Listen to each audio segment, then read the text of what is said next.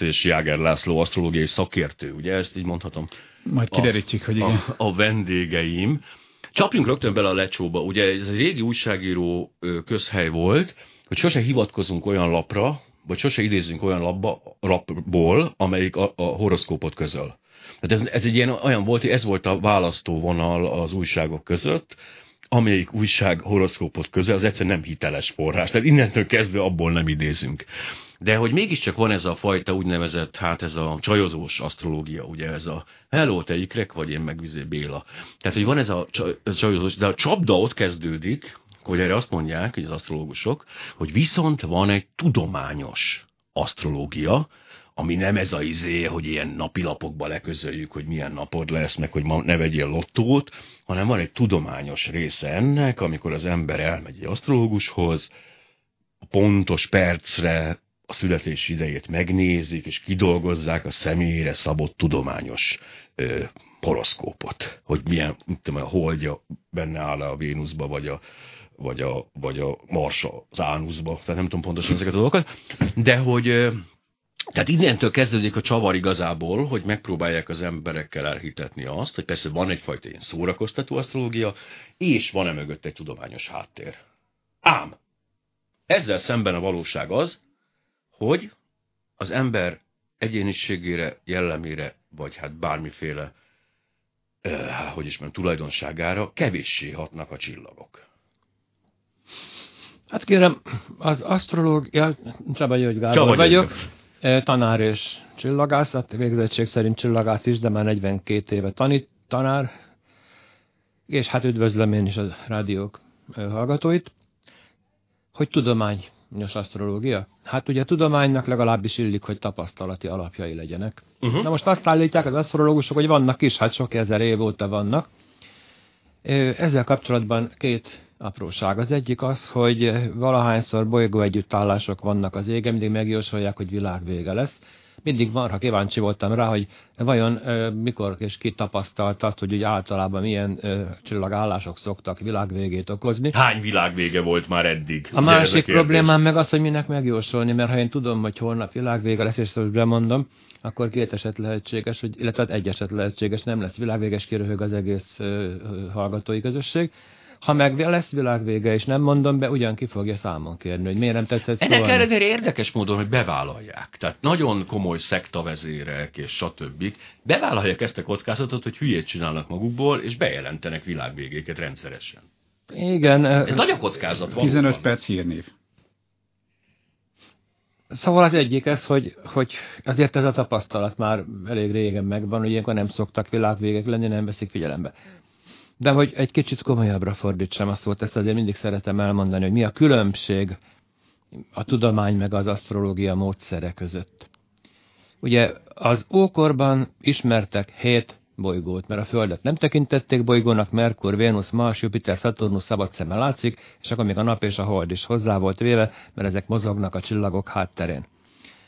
Ezek alapján kidolgozták az asztrológia rendszerét, nagyon szép, esztetikus, logikusnak látszó rendszer, és a emberi életnek hogy minden vonatkozása ebbe benne van. És akkor ennek alapján készültek a horoszkópok, állítólag nagyon szépen bevált, mind mondjuk ott van Keplernek a híres Wallenstein fél horoszkópja, ami ugyan szintén megérdemelne egy pár szót, de most nem erről akarok beszélni.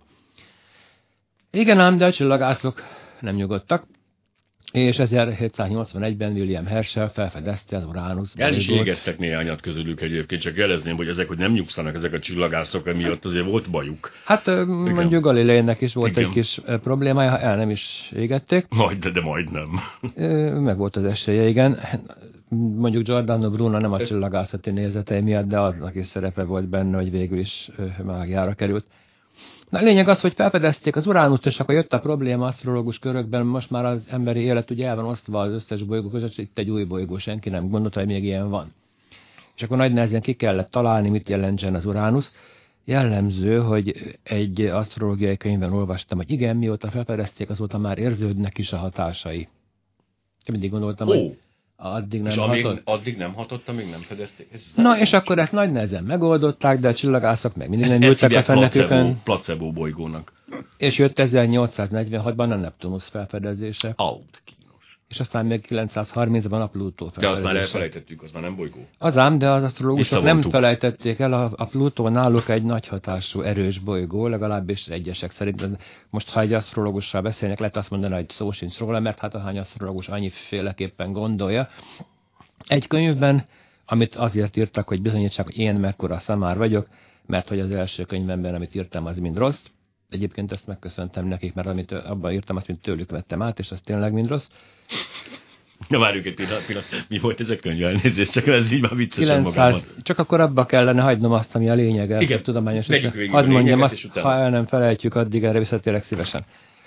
Szóval a Neptunus felfedezése az egy nagyon jó példa, mert hogy ugye amikor az Uránusz felfedezték, akkor a csillagászok elkezdték figyelni ezt a bolygót, és azt tapasztalták, hogy nem pontosan úgy mozog, ahogy azt a Newton törvények előírják. És két elmélet született, az egyik az, hogy Newton törvényei nem pontosak, másik az, hogy dehogy nem csak van még egy ismeretlen bolygó, amelynek a gravitációja befolyásolja az Uránusz mozgását. De ha van ilyen bolygó, akkor ki lehet számolni a helyét abból, hogy milyen változásokat okoz. És ketten kiszámolták, egy Adams nevű angol, de neki a angol királyi csillagász valahogy nem igazán hitt és nem nézett utána. A másik az Leverrier volt a híres francia, aki német a berlini csillagvizsgálóba küldte el az adatait, és akkor megérkezett a levél, még aznap este a csillagzába felfedezték 1846-ban, tehát a Neptunuszt. Na most, ha, az, ha tehát egy bolygónak van hatása, akkor annak a hatásnak az alapján ő, ő, ő lebukik, őt fel lehet fedezni, ha szabad szeme nem látszik is. Hát, hogyha az asztrológusok tudományos módszerrel dolgoznak, az ókorban felfedezték volna a szabad szemben nem látszó bolygókat, mert szisztematikus hibát okoztak a, volna a horoszkópokban. Igen, csak most az a baj, hogy elkezdtük komolyan venni ezt a dolgot egy pillanatig, mint hogyha, tehát hogy most elnézést kérek mindazoktól, akik egyébként ebből élnek, meg hát nagy, gratulálok nekik, és hát remélem, hogy nagyon szép, drága autóik vannak, de hogy a, ugye a horoszkóp úgy hülyeség, ahogy van, azt azért soha egy pillanatra nem felejtsük el. Egy, kettő, meg hogy honnan jön az az érzés, ezt pont az elején mondtam még, amikor önök nem voltak itt, hogy mégis én kos vagyok például, és a, a más kosokban felfedezek egyfajta rokon, rokon vonásokat. Tehát ezt én utólag teszem beléjük, hogy ilyenek, vagy pedig ez egy vagy pedig azért mégiscsak létezik valamiféle jellem, a, tehát a születési dátum és a jellem összefüggése van -e? Most már Jáger Lászlóhoz intézem ezt a kérdésemet, hogy, hogy ezt én ezt így ráteszem, ez az agyam csinálja? Mm. Ráadásul ennek már neve is van, jó napot kívánok, én Jáger László vagyok, és köszönöm meg megtisztelő bizalmat, hogy asztrológiai szakértő, hát ugye én pont a másik oldalt képviselem. Igen, ezt, akartam, ezt magyaráztam a hallgatóknak még az elején, hogy ez nem asztrológust jelent, tehát hogy az asztrológiai szakértő, az hát, hogy az elmúlt 10-15 évben kritikus. Így a tipológiába ástam be magam, ami egy tudomány is eh, meg lehet ismerni ennek a részletei, de ez száfolja azokat az asztrológiai állításokat, amikről most beszélgetünk. Amiről itt szó van, ez a forrár hatására, mindjárt rátérek, hogy miért hiszi az ember a másokról azt, hogy... Tehát ez van, ezt már kitaláltak, uh-huh. ezt már régen leírták, csak az ember értetlenül nem informál előtt ezen a területen. Én egy, a rövid bevezetőmet egy, egy jó híre kezdeném az asztrológia fanoknak. Egy dologban egyetértünk. Abban egyetértünk, hogy az emberek valamilyen személyiség típusba sorolhatóak. Ugye? Tehát erről már... Most az, az Jung inkább, mint az asztrológia, de értem. I- igen, de ők is ezt mondják, ők mondjuk a 12-be, vagy hát ennek a szétszedett uh-huh. sorolják be őket, de innentől, már csak, innentől kezdve most már csak rossz hírek vannak. A rossz, oh. rossz hír az, hogy valójában nem csak egy csoportosítás létezik, amiben ők hisznek, hanem a, a, a tudomány, a szociológia, a pszichológia, akik ezzel foglalkoznak, számtalan csoportosítást kialakított már. Talán a, a nagyobb közönség azt a négyet ismeri, vagy azt ismeri, amiben a négy alaptípusban a szangvinikust, a kolerikust, a melankolikus és a flegmatikus különböztetjük. Meg ezt úgy lehet hallani tévében, rádió, az ember összefuthat hát, Viszonylag ritkán most már egyébként, igen, de, de, régen, amikor még értelmes műsorok mentek a rádióba, akkor lehetett. Igen, igen. igen. Ebbe úgy nagyjából az ember be is, bele is tudja pakolgatni az ember társéget, de haladjunk tovább, és akkor mindjárt ezeket külön kifejteném. A másik, második rossz hír, hogy sajnos nem lehet az embertársainkat egy másodperc alatt megismerni, az egy másodperc gyakorlatilag a születési dátumának a megkérdezése. Mert ugye uh-huh. az ember nagyon hamar szeretné gyorsan megismerni a másikat, és ha ezt egy másodperc alatt meg lehet tenni, akkor ezt választja. Minden más az egy kicsit macerásabb, hogyha esetleg órákat nagy Isten, napokat kellene rászállni. Még ez nem jutott eszembe egyébként, hogy valakit az első kérdéssel a születési dátuma után érdeklődjek, de... Nem kevés példát fogok erre mondani, mindjárt ezen házasságok dőlnek el, vagy nem. A harmadik pedig, hogy, hogy hát sajnos nem lehet plegykálni a tudományról. Tehát most mi találkoztunk itt, elkezdünk beszélni, nem, nem talál az ember olyan ismerőseket, aki ugyanazon személyiség típusokat ugyanúgy ismer, és összejövünk egy hát Bambi mellett, és ezt megbeszéljük. Bezzég a hölgyek, és itt ezzel nem akarom a hölgytársadalmat megbántani, de azt Bár hiszem, sikerült, hogy szint, mondom. szindifikánsabb, nagyobb azoknak a száma közöttük, aki a horoszkópban jobban belásta magát, mondjuk így, vagy ezeket a ön által említett lapokat sűrűbben forgatják, és ezért ők felvértezik magukat az, az, az a tudományjal, és itt a tudósok nevében kérek elnézést a tudomány szó használatáért, hogy ők megismertik az emberi típusokat, gyorsan bele is vágnak egy, egy, egy, egy a minap halott példába, talán most leépítem magam férfi társaim előtt, de én hetente többször járok aerobik órákra, és utána a szaunában, hát nem a férfi társaimmal találkozom elsősorban. És Tökéletes ott... választás. Ugye? Ugye? Nekem, hogy ez Ugye? mekkora ötlet? Igen, értem. Ugye? Igen? Igen. E, a szaunában hallottam a minap egy beszélgetést, valahogy így hangzott, hogy Juci, találkoztál hétvégén Bélával? Igen. Na milyen? Kos. Kos? Te meg vízentő? Bocsánat, nem tudom, hogy ez volt-e, mert igen, nem mindegy, is... igen. Lényeg, te? Hát akkor ki van zárva. Tehát egy szóban nem hangzott el a beszélgetés első öt percében, hogy hogy néz ki, milyen magas, hogy öltözött, hol találkoztak, mit tettek, mit dolgozik. Igen, Bár, ja, semmi, az, hogy semmi. Igen, hát, az első tíz percben bőven beszélgettek arról, hogy a két karakter, vagy a karakter, bocsánat, már hazabeszélek, a két asztrológiai jegyben található emberke összeélik-e vagy sem, és hogy erre az asztrológia mit mond. És Nagyon fontos, hogy ezt most kihangsúlyozom a hallgatóknak. Tehát, hogy a, a, a férfiak másképp buták. Tehát nem arról van szó, hogy a férfiak okosabbak, csak ők másképp hülyék. Tehát ez egy, ez egy két külön dolog, mert ők meg ők meg autótípusokban hisznek. tehát, hogy csak mondom, tehát, hogy ez egy, egy pillanatig ne érez, érezzék úgy, hogy a, Ho, igen, hát mindegy, úgyse ússzuk meg.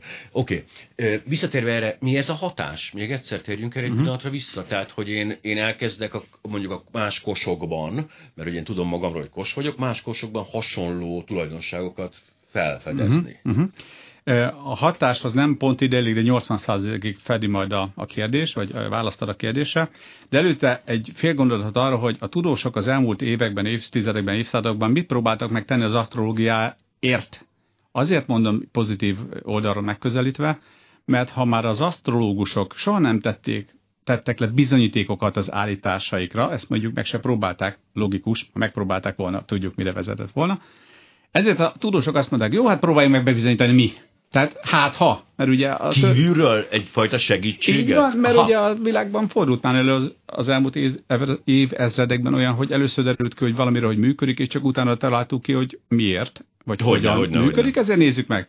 És bár erről holnap reggelig tudnék mesélni, de természetesen az időhiányban csak nagyon röviden. Három fő csoportba sorolható az a kb. 50 az elmúlt évtizedekben lefolytatott kísérlet, ami ugye természetesen szaklapokban publikálva is lett, amelyekből a három legfőbb csoport, az egyik, hogy sok-sok embert vizsgáltak, megnézték sok hasonló asztrológiai jegybe tartozó megfelelő aszcendenssel rendelkező embereknek a, az életét, és kiderült, hogy közük nincs egymáshoz természetesen, amikor az embereket uh-huh. magukat megvizsgálták.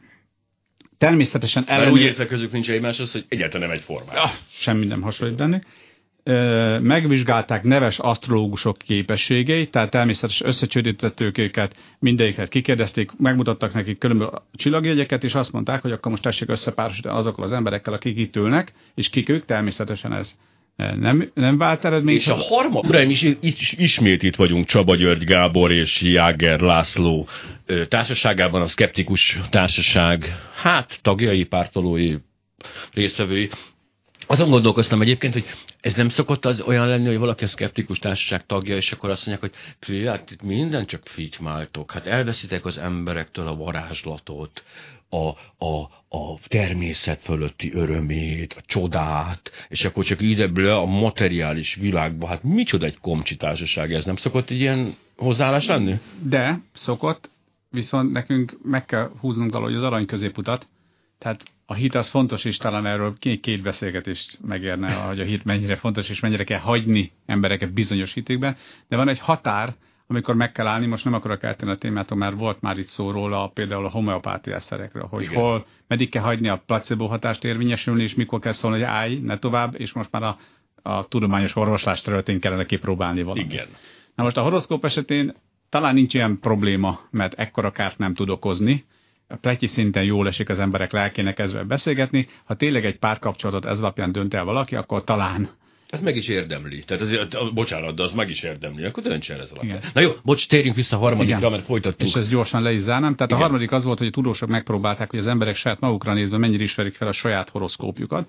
És volt egy kísérlet, egy nagyon elhíresült kísérlet 1948-ban Bertram Forel pszichológus az első órán összel a diákjaival diákjainak kiosztott az ő személyre szabott horoszkópjukat. Emlékszem erre. Zseniális. Nagy poén volt, ugye előtte mindenkinek elkérte a pontos születési napját, ahogy kell, és azt állította, hogy profi asztrológusok mindenkinek névre, személyre szabottan elkészítettek, kiosztották, hagyta, hogy mindenkinek elolvassa, és utána azt kérte, hogy értékeljék egytől ötös skálán, hogy mennyire találta el őket uh-huh. az, a, az, a, az, a, az a leírás.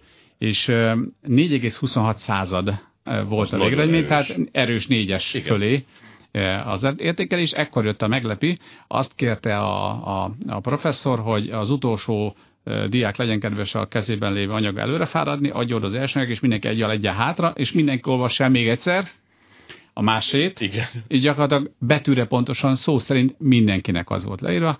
És hát tehát még egyszer a hallgatók számára, tehát mindenki ugyanazt a horoszkópot kapta tökéletesen. Így van, és mégis mindenki úgy érezte, hogy ez ráírott. Ebben mondjuk van egy pici önigazolás jelenség, és akkor ezzel én be is fejezném a mondókámat, ugye mert felmerült kérdés, hogy miért hiszem én azt, hogy uh-huh. ha mások akkor születtek én, akkor talán, mintha egy picikét hasonlnak hozzám. Ez az önigazolás az úgy működik, és ha már a nőket előbb kipécézik, akkor a férfiakat Helyes, van, végre. megszólítanám. Ugye amikor egy férfi autót akar venni, akkor hezitál, mérleget begyűjt az információkat, és, és néz, hogy melyik a jó döntés, ilyen kicsit nagyot, piros, az zöldet, kéket, bár talán a színek itt a férfiaknak nem fontos. És amikor meghozza a döntést, és megvesz az autót, onnantól kezdve szelektívé válik az ő érzékelése. És nem mond róla rosszat. Tehát ha megkérdezik tőle, hogy és hogy vált be az autód, és ha mégis egyáltalán nem vált be, akkor is azt mondja, hogy dehogy nem, teljesen jó, ennél jobb autót Észreveszi a cikkeket, az a dicsérő cikkeket észreveszi az újságban, a, a kevésbéket kevésbé annyira. Tehát ez, az asztrológia is így működik, hogy az ember egy picit uh, hisz valamiben, akkor érthetően csak azokra emlékszik, amikor pozitívan talált egy hasonlóságot, amikor nem, akkor az feledésről, és nem húzza a statisztikát a kis noteszében, ahol objektívan meg tudná állapítani, hogy pro vagy hát kontra. nyilvánvaló, hisz ugye ez, a, ez az önigazolásnak egy nagyon fontos dolga, hogyha kocsit vesz az ember, lakást, vagy minden, akkor elkezdi, a, hát akkor már nem vagyok hülye, tehát én nem lehetek hülye. Tehát akkor nyilvánvaló, hogy azért vettem meg. Erről van szó. hülye, tehát ez a lakás jó, ez a kocsi jó, stb. stb. Na jó, Térjünk át egy pillanatra arra, hogy az asztronómia és az asztrológia azért egy darabig egy párhuzamosan haladt. Tehát a csillagászok egyben asztrológusok is voltak, nagyon-nagyon sokáig. És közben egy kedves kérdést kaptunk, arra azért térjünk ki egy picit. Azt kérdezi tőlünk Zoltán, hogy a, nem kérdezi, csak kijelenti, hogy az északi légy csillagképe nem tartozik a Nemzetközi Asztronómiai Egyesület, vagy az Asztronómiai Csillagászati Egyesület elismert csillagképek közé. Hát mi ez a kirekesztés? Nem tudok válaszolni a kérdésre, mert ilyen csillagképről valóban nem hallottam még. Nem, nem is tudom, hogy honnan került elő. É, értem, jó. De ha akkor már csillagképekről van szó, hagyjuk. De, de ha már csillagképekről van szó, azért azt annyit említsünk meg, hogyha valaki felnéz az égre, de nem ismeri a csillagképeket, magának kitalálhat csillagképeket, Bármennyi. amilyeneket óhajt, és amatőr... Ez a lényeg, ugye, mert hogy azért, hölgyeim és uraim, azt képzeljék, hogy a csillagkép az egy nem egy olyan dolog, hogy az úgy van. Tehát az az van, hogy mi csillagokat összekötünk a fejünkben, bizonyos rendszerek szerint. Igen, ja, ja, ja. És hogy az, azt mondjuk rá, hogy ez egy csillagkép, de hát bárki bármennyi csillagképet csinálhat, nem? Hát azt akarom éppen mondani, hogy az, hogy egy hogy két csillag ugyanazon csillagképben van, az nem jelenti azt, hogy egymáshoz fizikailag bármivel több közük lenne, mint az égbolt bármelyik két csillagának. Tőlünk nézve véletlenül, nagyjából egy irányba látszanak, nagyjából egyforma fényesnek látszanak, noha lehet, hogy az egyik tízszer messzebb van és sokkal fényesebb. Igen, ez a lényeg, hogy például a göncörszekér, ugye akik mindenki ismeri a göncörszekeret, az nem úgy néz ki ám, hölgyeim és uraim, hogy az ugye egy távolságban vannak ott egy vonalban, hanem azok iszonyatos, tehát hogy is mondjam, tehát be, beláthatatlan különbségek vannak közöttük, és például, hogy kicsit arrébb mennénk, tehát mondjuk egy az alfa Centaurihoz. De akkor egészen más látnánk.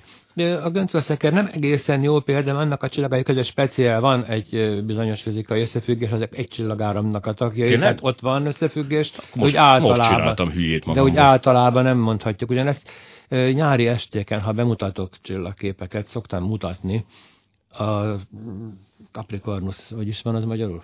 A Bak csillagképnek az alfa jelű csillagát, ami szabad szemmel kettőnek látszik. Két halvány, egyforma fényességű kis Na azok az egyik pont tízszer messzebb van, mint a másik, véletlenül majdnem egy- pont egybe esnek. Majdnem egy vonalban. És igen, hogyha arrébb mennénk egy kicsit egy másik csillagbolygójára, akkor jó, egészen más hogy kihúzott csillagképeket ebből a látnánk. gödörből, amiben beleástam magam ezzel a göncölszekérrel. Na de, ugye a Föld kering a nap körül mondjuk ma, mert ugye az ókori csillagászok úgy gondolták, hogy a, úgy látjuk, hogy a nap kering a Föld körül, Persze. mert hogy ugye mozgó pontról nézzük. A Föld nap körüli keringési síkjának és az éggömbnek a meccés vonal az ekliptika, és az ekliptika az, ami az asztrológiában is a legfontosabb, egyébként a csillagászok számára is fontos, mert az összes bolygók, sőt a kisbolygók nagy része is az ekliptika közelében szeret az égen Jó, ez az ekliptika, ez azért jó dolog, mert hogy ezt most senki nem érti, és a reklám magában azért túl kevés lenne ez a témához, de itt van velem szerencsére Csaba György, Gábor Csillagász és Jáger László, asztrológia kritikus. Egyébként mi az önfoglalkozás, hogy alapból, tehát ön mivel Ú, az reklám lenne, én amúgy vállalkozó vagyok, néhány Ja, céget nem vezetek, de Értem. tipológiába ástam el magát. De mi a, mi a tipológia? Bocsánat, mi a tipológia? Az Az micsoda? személyiségek, az emberek személyiségjegye és azok különböző Ú, de típusokból való rendezése. Hát ez egy vállalkozásnál iszonyú fontos egyébként. Arra Azért rá. is ástam bele magam, mert a vezetés tudománynak egy része, hogy hogyan vezessünk embereket, mert Mhm. nem mindegy, hogy ők milyen típusúak, milyen karakterűek. És hogy mi az ösztönző számukra, és mi a Pontosan, visszatartó, nem mindegy, más hogy- személyre szabott utasítások, feladatkiosztás, dicséret, másképp kell dicsérni, másképp kell lecseszni őket. Teljesen jó, hát most Aha. akkor helyet cserélhetnénk gyakorlatilag, mert De jó, nem, ez tetszik. Na, bocsánat, még egyszer visszatérünk Csaba György Gáborhoz. Ott tartottunk, hogy a csillagképek, azok úgy nincsenek. Tehát, hogy az, azok a mi fejünkben vannak a csillagképek. Ezért sajnálom egy picit, hogy az északi légy csillagkép nem került be az Asztronómiai Egyesület által elismert 88 csillagkép közé. Hát nem is tudom, tehát egy tüntetést kéne rendeznünk, hogy az északi légy benne legyen. Egyébként tök mindegy, nem? Tehát egy, egy csillagkép, hogyha úgy valaki kitalálja, akkor az hogy válik elfogadottá? Tehát annak, a, hogy van egy történelme, ugye tudjuk ezeket a csillagképeket, amelyek, melyeket már említettünk, meg ugye a, az zodiákusok, stb. De hogyha valaki egy új csillagképet talál, tehát mondjuk, ki, most nem tudom, hogy néz ki, ez kiválasztok tíz csillagot, és ezt így körbe rajzolom, és azt mondom, hogy ez most az északi légy, az hogy kerülhet be egy ilyen nyilvántartásba? Hát ma már sehogyan. Akkor jó. Hát annyira sajnálom, Zoltán, bocsánat, az északi légy kiesett. Valamelyik francia csillagász szerette a macskákat, és szeretett volna a macska csillagképet, de sajnos neki sem Neki sem sikerült? el. Pedig ő még az 1938, ha jól emlékszem, akkor döntött a Csillagászati Unió a mai csillagképek pontos határvonalairól, hogy hát a koordinátavonalakkal párhuzamosak uh-huh. legyenek, mert addig csak úgy, ahogy éppen eszébe jutott a térkép rajzolónak, úgy rajzolták meg a csillagképek Tehát vége? Nincs több csillagkép? Nincs több Amíg csillagkép. ezen a Pontos. bolygón lakunk, nincs több. De hát úgyis el fogunk költözni innen. Amatőr csillagászok szokták azt csinálni, hogy amikor egy, egy látómeze, tápcsó látómezejében egy bizonyos mondjuk változó csillagot keres, és ott sok csillag van, hogyan válassza ki az ő csillagját, ott szoktak ilyen picike, mini, mikro csillagképeket kitalálni, hogy a látómezőben kiigazodjon és megtalálja a csillagját. Uh-huh. Ez viszont egyénileg bárki magának megcsinálja. Értem. Tehát ezek, ezek nem szabad szemes ö, csillagképek. Hát ez egy kicsit szomorú. Na visszatérve erre, tehát, hogy az asztronómia és asztrológia azért sokáig együtt működött. Például Keplernél. A Kepler ig tulajdonképpen. Kepler ig. Ugye előtte az ókorban mezopotámiai csillagászok is figyelték az eget, figyelték a e, csillagokat, főként mert rájöttek, hogy e, naptárt meg órát készíteni még nem tudtak, de szükség volt rá, és rájöttek, hogy vannak periódikus mozgások az égen. Ráadásul ugye a napjárása határozza meg az évszakok váltakozását, tehát érdemes ezzel foglalkozni. De mivel nem tudták, hogy mik a csillagok, úgy gondolták, hogy az égi testek istenek, már pedig ha ők istenek, akkor ők tudják irányítani nem csak az időjárást, hanem mindent. A sorsot. És hogyha el, rájönnénk arra, hogy hogyan mozognak, és ki tudnánk számolni előre a helyzeteiket, akkor tehát jósolni is tudnánk. Ebből a gondolatból született az asztrológia. Például Csak lehet ehhez jósolni egyébként, tehát én meg tudom mondani, nem, én nem tudom, de ha csillagász lennék, például meg tudom mondani, hogy akár százezer év múlva mit fogunk látni az égen. Ez egyfajta jóslás.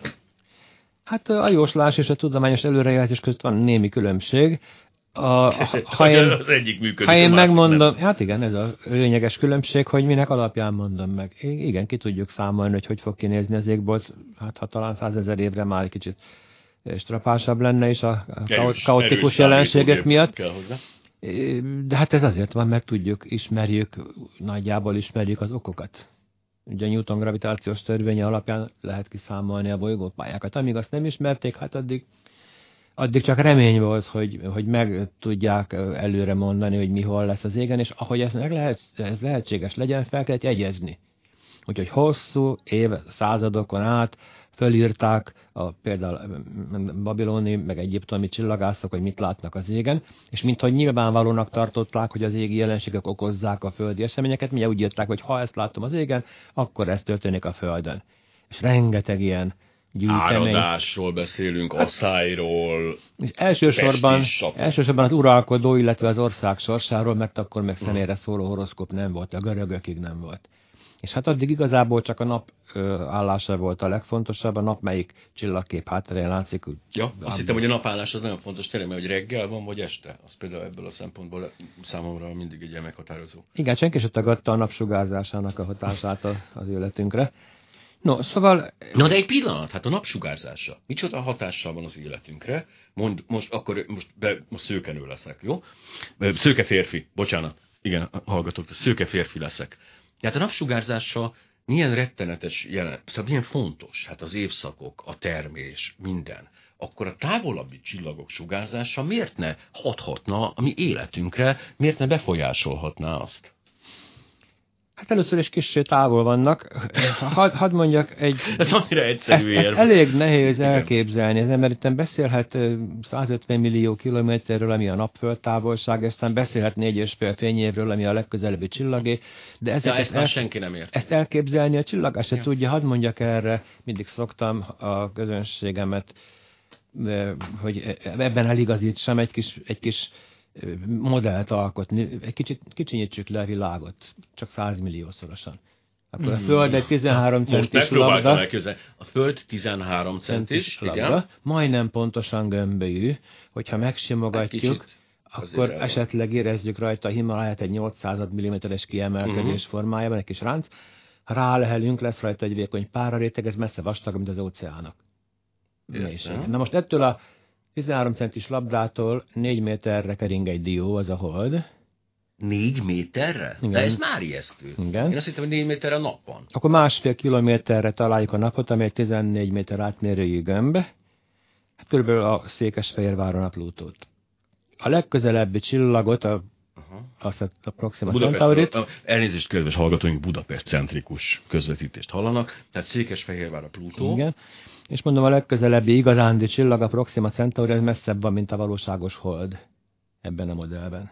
Ba, pillanat. Tehát a Budapesten vagyunk mi a Föld egy 13 centis labda, Igen, akkor a valós holdnál távol van a legközelebbi igen, csillag. körülbelül 400 ezer kilométerre találom a legközelebbi Ó. csillagot, és ez a legsűrűbben lakott része a világegyetemnek, a tejútrendszerünk Igen, egy sűrű abszolút. része. Én- Ha még egy Máshol kicsit kicsit kicsinyítünk, mondjuk a napot cseresznyévé, akkor a szomszéd csillag lesz Székesfehérváron, és így vannak ugye elosztva a csillagok. Na most ezeknek a másik cseresznyének a hatása, ha már Uh-huh. ugye Székesfehérvártól idáig, az már eleve, ha csak a négyzetes csökkenést vesszük, hát ez elég kicsi lesz.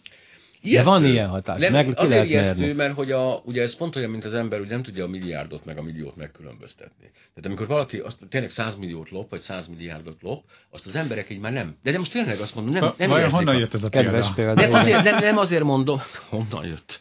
Nagyon hagyjuk. Tehát nem, ez, a, ez a műsoromban nincs politika. De hogy, de hogy pont ez a helyzet ezekkel a, ezekkel a távolságokkal is. Tehát a fényév, ugye, hát ez már eleve, hogy az távolság, az, az se biztos mindenkinél bejön el a dolog, de hogy az valami, ugye 7 és fél perc alatt ér a fény a naptól, Hát igen, nagyjából körülbelül. körülbelül ennyi, ennyi ugye a földre, hogy akkor el tudjuk ezt képzelni, hogy mi az, amikor egy év alatt. Pedig még egy év alatt sincs közelünkben az, az még a naprendszerhez tartozik, Nincs az sajnos, egy igen, nincs, nincs sajnos a közelünkben olyan csillag sem. Én ezért félek egy kicsit, ugye azt mindannyian tudjuk, önök is, és mi is, hogy egyszer el, el kell hagynunk ezt a bolygót, és hogy nem látom azt még a, a, a egész konkrét készülődést, hogy ezt meg tudnánk oldani, átugrani ezt a távolságot. Minden esetre most a Kóla Jég és Viszki című tankcsapdaszám. Azonban itt van még Csaba György Gábor, csillagász és Jáger László asztrológiai, kriti, asztrológiai kritikus mondjuk így, és vállalkozó. Nevezzük. Eh, Tipológ. Tipológus, azt mondhatom? Igen. A tipológus, az tök jó, azt Köszönöm jobban szépen. hangzik. Ö, Azt mondja Edith, hogy bocsi, egyes pasik ugyanúgy hisznek a horoszkópban, ahogy egyes csajok, teljesen igaza van, én ezt abszolút alátámasztam, semmiképpen nem szeretnénk ilyen nemi diszkriminációba belefolyni, már belefolytunk, csak mondom, próbálom kimászni belőle, na de, ekleptika. Az ekliptika, igen, az előbb abban, Ekliptika? abban maradtunk, hogy, Én az nem volt, eklektika és az ekliptikát kevertem össze. hogy nem volt világos, Nem. hogy mi az, hogy ekliptika. Hát igen, itt szóban, és mikor ábrát nem használtok, picit nehéz elmondani, de megpróbálom egy Ó, itt van, tessék, ez egy webkamera, és akkor így Tehát még a időszámításunk előtt, vagy 2000 esztendővel, amikor már ismerték az égboltot annyira, hogy nem tévedtek el a csillagok között, és észrevették, hogy vannak égitestek, mint például a nap, amely a csillagokhoz képest elmozdul. Akkor ugye felmerült a kérdés, hogyan mozdulnak el. A nap esetében ezt nem volt könnyű megállapítani, hiszen ugye amikor a nap fenn van, akkor nem látszanak a csillagok. Ennek ellenére mindenféle közvetett módszerekkel egészen pontosan meg tudták mondani, hogy a nap mikor az égboltnak melyik csillagai között jár, és akkor rájöttek, hogy mindig ugyanazon a karikán egy megy ilyen körbe. logikai alap, kikövetkeztetés, ugye nem látjuk a csillagokat, amikor a nap fönn van, de mégis lo- logikailag valahogy így a hajnali égboltból kikövetkeztették, hogy Például lehet azt Mhm. látni, hogy napnyugtakor melyik csillagkép van, mikor a nap lenyugodott, akkor éppen mi következik, és aztán látjuk, hogy utána egy, a, a, a fölötte tőle keletre levő fog következni, tehát a nap akkor nyugatról keletre mozog el a csillagok között. De mondom azt, hogy egész pontosan megvizsgálták, és akkor kiderült, hogy a nap mindig ugyanazon a vonalon Mhm. jár körben, ezt a vonalat nevezték el ekliptikának, mivel hogy a fogyatkozások is itt történnek, hiszen ugye a nap és holdfázás nyilván ott van, ahol a nap meg a hold vagy, és az ekliptikán, és hát ekleipszis görögül fogyatkozás. Azért ma- magyarul nem tudtuk kifejezni jobban, mert volt ilyen, hogy napút, nevezték ugye így is, Mhm. de igazából nem terjedt, tehát maradt ez az ekliptika. Én pontosabban akartam megfogalmazni abból a szempontból, hogy ugye ma nem azt mondjuk, hogy a nap jár körbe az ekliptikán, hanem azt mondjuk, hogy a Föld kering a nap körül, és mi a mozgó Földről figyeljük a napot, azért úgy látjuk, mintha a csillagok hátterén ezen a vonalon egy elmozdulnak. Vonal lesz. Tehát ez egy nem létező dolog, csak mi minden ebből a szempontból ezt És ha nagyon pontosak akarok lenni, talán ez is érthető. Képzeljünk el a megfigyelő körül, mondjuk saját szemem körül egy gömböt, ezt a gömböt elmetszük azzal a síkkal, ami a föld keringési síkja, akkor megkapjuk a gömbön az ekliptika síkját. Tehát a, igen. Ha Okay. az egyenlítő síkjával is megcsinálom ugyanezt, akkor megkapom az égi egyenlítőt, és a két kör metszi egymást, két pont van, az egyik ezek közül a tavaszpont. Na innen indul a, a, a, a mai csillagászatban is a koordináták számolása, innen indul az asztrológiában is. Mikor volt ez a pillanat, bocsánat, mielőtt még majd ö, Jáger Lászlót kérdezem, mikor volt ez a pillanata az asztronómiában, amikor fel, ö, rájöttek arra, hogy ezek a csillagok ugye nem egy gömbön vannak, tehát nem egy, egyforma távolságban vannak tőlünk mind, hanem hogy ezek ilyen hát meglehetősen nagy különbözőségekkel. Ez a dolog egészen világossá tulajdonképpen még körülbelül 150 éven belül uh-huh. derült ki, mert a csillagok távolságát mérni nem egyszerű feladat, ma sem. Igazából, de most már a hozzánk közeli néhány 10 milliárd csillagnak azért lehet ismerni a helyzetét. Jó Néhány szám. százmilliárdét, tehát az már az egész Na ezt mondom, tétrendszer. ez a, ez a 100 millió és a 100 milliárd Bocsánat, vége. vége. bocsánat, sokan vannak. Igen, persze. És ö, oda akartam kiukadni, hogy az, azonban ez a két kör nincs rögzítve az égen, hanem elmozdulnak. És ö, ezáltal a tavaszpont is elmozdul. Na már most, amikor az asztrológia rendszere kialakult, rögzítették cirka 2000 éve, akkor a tavasz pont a kos csillagképbe esett, pontosabban oda tették a kos csillagképnek Mhm. uh-huh. a nulla fokát. És ma is oda teszik, holott azóta már több mint egy csillagképpel arrébb mászott. Na, Úgyhogy csillagképek pillanat, ugyan, Mit jelent? Bocsánat, ez mit jelent pontosan? hogy amikor az égbolton nézzük a Igen. tavaszpontot, az most valahol a vizöntő és a halak Hát ez a határán van. március, Ö, 20-21, most 20-ára esik a, a, a, a Igen. 2000-es szökőév miatt most vagy 80-100 évig Igen. ö, 20-ára fog esni a tavaszi napegyenlőség. Tehát akkor, amikor a nap, hát lényegében igen, ott jár a nap, ez a pont 2000 éve még a Kos csillagképbe esett, amit egyébként ezért találtak ki, mert a Bika csillagképnek a hátulsó fele volt, csak levágtam, el szépen, nem szépen hangzott, hogy a tavasszal a nap a Bika fenekén tartózkodik. Úgyhogy kitalálták ezt a kost. Most már mondom, arrébb mászott a, ez a pont a vizentő és a halak határára, most ott van a tavaszpont.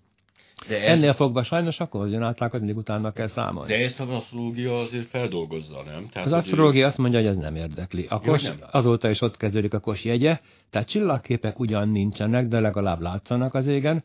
Az asztrológiai jegyek viszont még egyáltalán még látszani se látszanak. Tehát ők azt állítják, hogy még mindig a kos a tavaszpont, Az a miközben felnézünk az égre, és, és nem az és valami. más látunk. Na jó, hát ez, ez így nem stimmel. Ez többek között ez sem stimmel. Magyarul tehát az előbb volt egy ilyen kérdés, hogy a távoli csillagoknak miért ne lehetne hatása. Erre én azt mondanám, hogy tegyük fel, hogy van. Mert én nem tudom bizonyítani, hogy nincs, mert valamikor nem létét nem tudom bizonyítani. Aki azt mondja, hogy van, annak kellene bizonyítani. De tegyük fel, hogy van. Nos, akkor a horoszkópból pont ez nem derül ki, mert oda mindent máshova rajzolnak, mint ahol van az égen. Az égen van egy csomó csillag, a, a, a horoszkópban a, csillag, a, a jegyek, mert már nem csillagképnek, mert jegynek hívják, azok máshova esnek. A bolygók ugyan léteznek az égen, de a horoszkópban teljesen máshova rajzolják, mint ahol az Tehát, égen vannak. Aki mondjuk most március 20-án születik, az tévedésből sorolják például a kos. Mert hogy akkor a nap nem, nem ott, van. van. Tehát amikor Na azt jó, mondom, de, hogy de én miért nem reagál? Egy, ez egy rugalmas, tudom, rugalmas tudománytalanság. Tehát tökre reagálhatna, és mondhatná azt, hogy akkor hát ez megtörtént, hát mégiscsak a tudományjal haladunk, de hogy nem. Hát én megszület, most én szörnyű, már ne haragudjon, de most egy kicsit megijedtem. hogy Megszületek, én április 5-én születtem, és nem is az a És csillagjegy van fönn, és ami... tessék. Nem is az a Ráadásul nem is fönn? 12 csillag, nem, ö, csillagképet érint az ekliptika, hanem 13-at, Összeomlottam. Mert véletlenül úgy Nem. definiálták, hogy Na jó. beleesik egy 13 is. Na jó, ez is Aztán mit nekem. csináljunk a bolygókkal, amiket azóta fedeztek föl? Mondjuk ez a klasszikus történet, ön is tudja, hogy ugye én azt állítom, hogy a Plutó pályáján kívül egy nagyon pici aranyteáskanna kering. Ugye ez megvan ez a történet, és én ezt állítom. És Bizonyítsa várja, Bizonyítsa hogy be, hogy nem. Ugye ez mindig ez a, az asztrológiával mindig ez a lényeg, ott egy pici arany teáskanna kering kint. Nem az a baj, az, Oldják a, meg. az a baj, hogy a Plutóval még ma is számolnak, holott kiderült, hogy a Plutóhoz hasonló égítés van még odakint pár száz vagy pár ezer, most vagy azokkal is számolni kell, vagy a Plutós estimmel, van egy csomó nagy Én mondjuk azt bolygó. támogattam egyébként, hogy legyen több ezer bolygónk. Tehát ez me- mennyivel jobb lenne, nem? Az egy ilyen Hadd klassz egy számoljanak, olyan így van, naprendszerben így van. lakni, ahol így rengeteg bolygó van. Hölgyeim és uraim, Jáger Lászlónak adom át a szót, aki Én egy kicsit visszakanyarodnék a tipológiához, mert ugye, amit most hallottunk, az engem is gyönyörködtet, de talán az én képzettségem is, talán a hallgatók nem megbántva őket, a ő érdeklődésük körültől is kicsit távol állt. de gyönyörű. De, de, de Izgalmas, jó. Imádom. Így van. Ugye én azt a dolgot közelítem meg, hogy az emberek miért hisznek mégis például az Megmutatjuk önöknek Jáger Lászlót, és akik a webkamerán követik az a... én fizimiskám talán bárkinek is örömet okozna. Tehát, hogy az emberek Ugyan már. miért akarják Mi kosok például mindig elégedettek vagyunk a külsőnkkel. Igen? Igen, de most beszéltük meg, hogy már lehet, hogy nem is kost, vagy ez... Ez a, ez a baj kiderült, hogy vagyok? Éppen itt van nálam egy táblaszat, ezt majd oldalom, és akkor Igen. ki lehet figyelni, hogy valamilyen formában uh, vízöntő vagy sem. Tehát visszatérve, hogy miért akarjuk mi nagyon beskatujázni embertársainkat. Erre nagyon egyszerű, nem egyszerű, de megvan a magyarázat. Ugye régen, amíg az embereknek csak néhány tíz vagy néhány száz ismerősük volt az egész életükben, addig őket megismertük, őket valamilyen formában megtudtuk, hogy eh, milyenek, és onnantól kezdve gyakorlatilag életek végéig el voltunk velük, tudtuk, hogy ők milyenek. De most a felgyorsult világban rengeteg-rengeteg ismerősre teszünk szert, naponta akár többre is, nem győzzük őket megismerni, nem győzzük őket nem ezzel a szép szóval Jézusom, halak vagyok. Ugye? Na tessék. Hölgyeim és uraim, bocsánat, csak egy zárójeles megjegyzés az origo.hu-n, a tudomány rovatban ö, 2011-ben, ha visszakeresnek, azt a címet keressék, hogy rossz az összes horoszkóp, és ott olvashatnak egy kiváló cikket arról, hogy hát Jézusom, halak vagyok. És akkor most mostantól elkezdek majd úgy viselkedni, mint a halak lennék. Igen, igen erről már bocsánat. beszéltünk is igen, az igazolás, hogy igen, folyt, folytassuk. Mindenki, és mi történt? Képzeldek, kiderült, hogy rossz csillagjeget hittem magamnak, és innentől ez ég és fel. Pillanat, most megnézem a feleségemet is egy másodperc, mert most egy kicsit izé volt. Hát hogy... ennek vállás lesz a vége. Tehát rák. Az... Nem, halak és rák, az tökéletes. tökéletes. Két, vízi állat, mi nagyon összeülünk. Ja, ez így Bocsánat, van, folytassuk. Okay. Szóval visszatérve a tipológiára, tehát az emberek azért erőltetik bele embertársaikat egy-egy dobozba, mert ha megtanulják a 12 doboznak a nevét, esetleg a tulajdonságét, akkor onnantól kezdve gyakorlatilag csak 12 fajta embert kell a fejükben Igen. tartani. Ez sokkal egyszerűbb. Na most, hogy visszatérve a beszélgetésünk elé, hogy hogy tudunk embereket megismerni. A tipológia az egy kicsit macerás dolog, mert ott beszélgetni kell velük, kérdéseket oh. kell feltenni, esetleg profiba kérdőívet töltetni ki. Ehhez képest az asztrológia mit mond, mikor is születtél? Ekkor? És ez akkor, vagy. Bár most én is elbizonytalanodtam, hogy a... Hát most egy kicsit elbizonytalan, ez kezdve... most megzavart egyébként. Így van. De az ember az anyag, hogy egyből be tudja dogni egy dobozba, tudom, hogy a doboz mit tud, abban a dobozból emberek milyenek, és innentől kezdve nekem elég csak 12 fajta emberre koncentrálni, innentől kezdve minden. De jó, tudom, hogy nem vagyok nyilas. De Egy kicsi reklámot nyomunk, aztán folytatjuk ezt. Öt világkép, öt kérdezési stílus, öt személyiség, öt ismerős. Az ötös mai beszélgető társa, Parakovács Imre. De nem csak én vagyok itt, hanem Csaba György Gábor csillagász és Jéger. Nem, Jáger. De Jáger? Jéger volt. Ő Jéger volt egyébként? De hát így van. De mester volt? Tehát Jéger Master. Asztalos mester, de gyakorlatilag nem vadászmester. Igen, igen. Jáger László ö, tipológus. Igen, vezzük így. Igen, igen folytassuk, bocsánat. Igen. A tipológiát. Tehát, hogy a tipológiában én személy szerint miért ástam bele magamat, ez elhangzott ez is azért, mert hogyha körülbeszem magam emberekkel, és itt most konkrétan munkatársakról beszélünk, akkor praktikus, ha mindegyiket úgy tudom motiválni, irányítani, ahogy, ahogy nekik az jó. Tehát, hogyha valaki ilyen kis gyűjtögető, kis magányos ember kell, ott praktikus adni neki egy külön irodát, és vegye magát külön a saját dolgaival, uh-huh. mint hogy kizavarom a terepre, és adja valamit, ami, hát, akkor bocsánat, összepisili magát a tudattól, hogy neki beszélni kell másokkal. De Aha. van a másik véglet, aki még nagyon extrovertált, és a világot eladja, a kutyagumit is elnézni szokták mondani. Igen, azt hiszem magamra ismertem ebből. Bezárnánk egy irodába, hát két nap alatt kapna hülyét attól, hogy Igen. egyszerűen nem lát ki az ablakon. Tehát ha megismerjük embertársainkat, megismerjük a munkatársainkat, és megfelelő feladatokat adunk a szemük, akkor sokkal hatékonyabban tudnak dolgozni. Csak visszatérve megint az asztrológiára, ez egy macerás dolog. Tehát ez nem úgy van, hogy kenyűbe sárról, nem úgy van, hogy... De egy pillanat. A tipológia úgy, nem ugyanaz, mint az asztrológia ebből a szempontból, hanem besoroljuk a munkatársainkat bizonyos típusokba? Uh-huh. Be lehet sorolni csak nem fekete vagy fehér, tehát amikor mi megállapítjuk egy embernek a, a karakterét, és azt mondjuk, hogy milyen karakterű ő, akkor nem azt mondjuk, hogy te a, én az Enneagram tudományába ástam be magad, hogy kilenc karaktert különböztetünk meg egymástól, és soha nem azt mondjuk, hogy te ilyen karakter vagy, hanem azt mondjuk, hogy rád elsősorban ezek a karakterjegyek uh-huh. jellemzőek, ebből egy kicsit több, a másikból egy kicsit kevesebb. Ez is baj, hogy megint csak nem fekete vagy fehér, és akkor még bonyolítom, mert ez változik, hogy szeretett vagy szorított helyzetben maradott illető. Szeretett vagy szorított? Így van, tehát Gyönyörű neki most minden happy és minden jó, mert kicsit megint változik a jeleme, hogyha hogyha ő most éppen stressz helyzetben van, akkor megint egy kicsit egy másik karakterjegyeit veszi fel. Tehát sajnos az a rossz hír magunknak, akik ezzel kicsit jobban vagy mélyebben foglalkozunk, hogy ez, hogy ez nem fekete vagy fehér, kicsit a szürkében kell elviszkedni. Igen, ez egy nehéz dolog, nem? Annyira egyszerű lenne, nem? Hogy van az ember, aki, aki pénzért hajlandó dolgozni, van, aki a dicséretért, és kiderülne az, hogy van, aki meg szerelemből, és akkor tök egyszerű lenne a igen, világ. Igen, igen.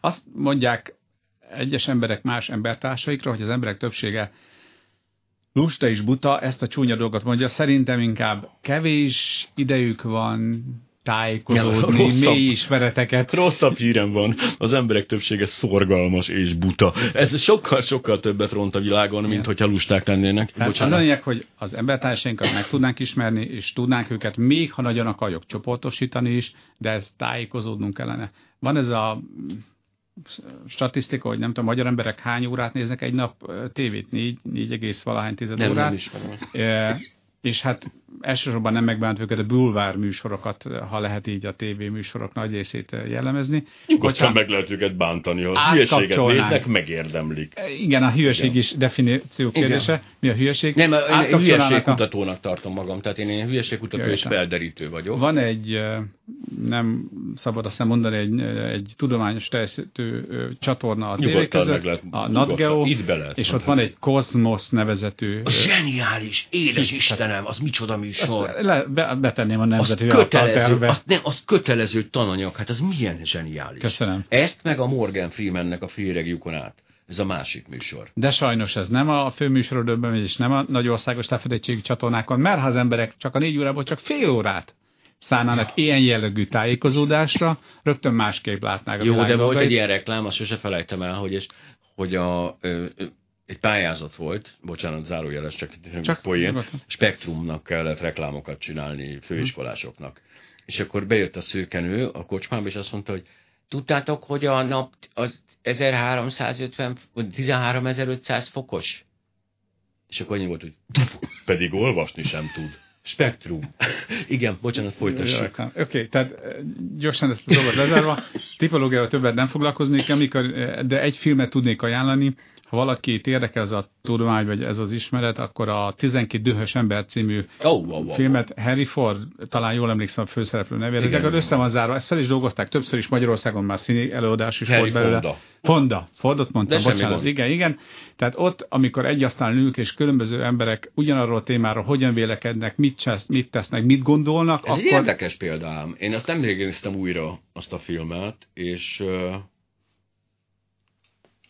Ö, és nagyon jó film egyébként, csak az a baj, hogy mostani szemmel túl lassú. Azt mondta nekem az én kedvesem, hogy ez most már így túl lassú. Ez így van, Azt sajnos. mondják, elnézést kérek mindenkitől, nem megy a webkamera, hogyha egy technikai segítséget kaphatnék, hogy a webkamera elinduljon, akkor azt megköszönném. Ez egy ilyen belső szolgálati közlemény volt.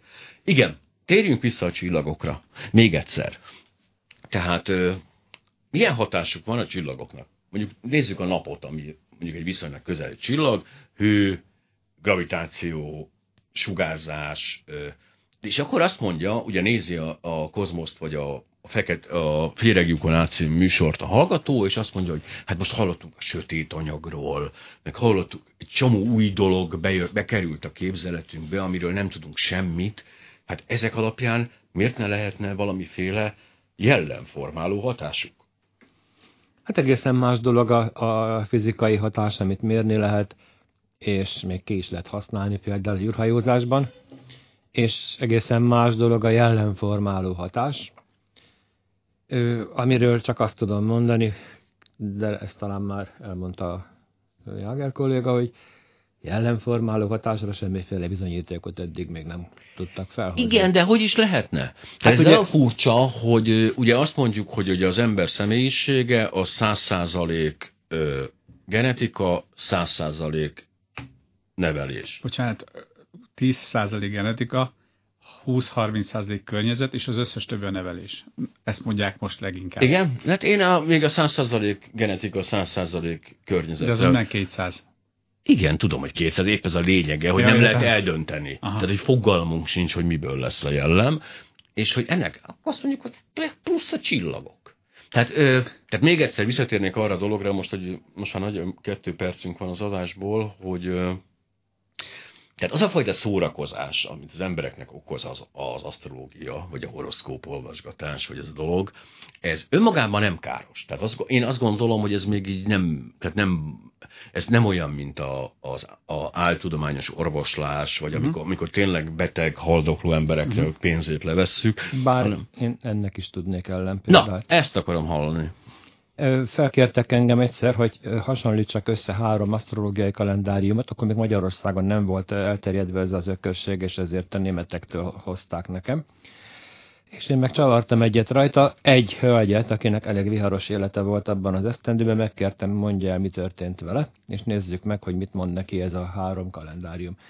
A három kalendáriumban négyféle különböző jóslat volt neki, ötödik volt az, ami történt vele, meg véletlenül se passzolt semmi. Oh. De az egyikben volt orvosi asztrológia, és ott közölték az orvosi ő, hogy márciusban nehogy orvoshoz forduljon, és nehogy megműtesse magát, mert abból baj lesz.